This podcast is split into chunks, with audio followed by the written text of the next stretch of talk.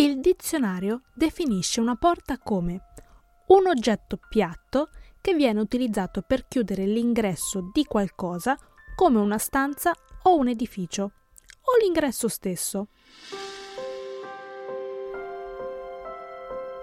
Semanticamente la definizione è assolutamente corretta, ma se chiediamo l'opinione di Alex e Arrow, sono sicura che avrebbe qualcosa da dire. Un saluto a tutti i lettori. Io sono Irene Riderelli, scrittrice, blogger e lettrice appassionata. E questo è nei libri. Nell'episodio di oggi attraverseremo così tante porte per scoprire innumerevoli mondi nascosti dietro di loro che scommetto non guarderete mai più una soglia allo stesso modo.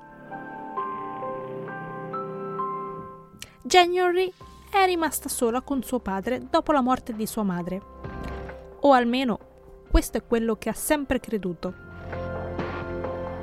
La condizione di miseria in cui versa Julian, il padre di January, impietosisce ricco Mr. Locke, che decide così di assumerlo e mandarlo a viaggiare per il mondo alla ricerca di antichi manufatti da aggiungere alla sua collezione personale. Mentre Julian è all'estero, January viene cresciuta dal ricco uomo, educata secondo i rigorosi standard del tempo. Siamo all'inizio del XX secolo all'incirca. E curata come si addice a una giovane donna della sua età. January, tuttavia, è uno spirito ribelle, che non è adatto a una vita in cui non le è permesso muoversi liberamente, ed è costretta a starsene buona e tranquilla. Eppure, Ogni volta che cerca di far emergere il suo lato selvaggio, viene immediatamente repressa e punita. L'unica via di fuga per January sono i libri. Uno in particolare, Le 10.000 porte.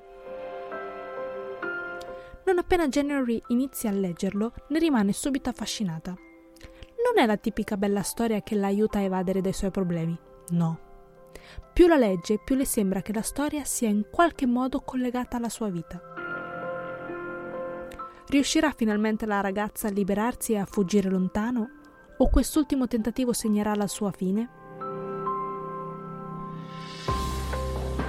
Se, in qualsiasi momento della vostra vita, vi siete sentiti inadeguati, o come estranei, o addirittura come esseri provenienti da un altro pianeta, Attraverso questo libro l'autrice, Alex E. Harrow, vi aiuterà a capire che probabilmente non siete sbagliati. Potreste appartenere davvero a un altro mondo.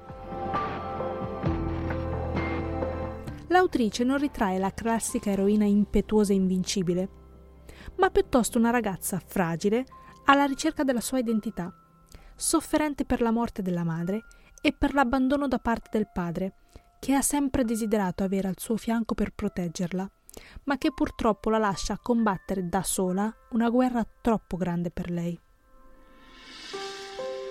Insomma, se siete amanti dei metalibri o se semplicemente siete una di quelle persone nostalgiche, come me, che ricercano la stessa sensazione che da bambini ci spingeva ad aprire ogni porta sperando di trovare Narnia dietro ogni soglia, allora questo libro fa proprio al caso vostro.